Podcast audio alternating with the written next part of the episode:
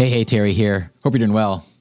Hope your Friday's off to a great start. I've got an announcement to share with you today, uh, something that Amazon had recently announced with regards to their Music Unlimited subscribers.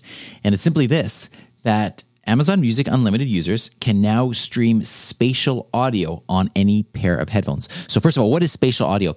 Spatial audio is an experience where not only do you hear sound in stereo, but it is actually placed in a particular point in space. So, for example, if you're listening to a band live, you may hear the drums on the left side of the stage, and you may hear um, a lead guitarist on the right side of the stage. Well, with spatial audio, you actually experience that when you're listening to it.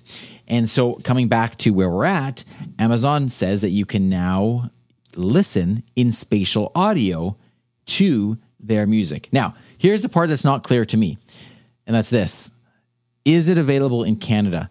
I do not know that. And I've been trying to research it and I haven't been able to test it. And I would love to know if anybody has tested this, if this is available in Canada.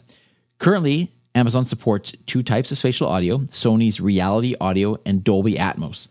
Um, and so this is really interesting. If you haven't experienced spatial audio, then I encourage you to check out the Voice Den.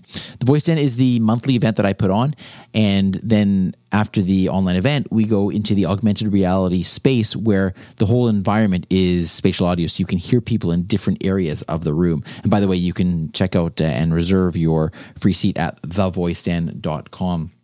Now, what's interesting is when we start using Alexa to control our music subscriptions, and then being able to use Alexa to control our spatial audio uh, environment. So, having said all that, I think it's really exciting. I think this is where the future is going with regards to audio.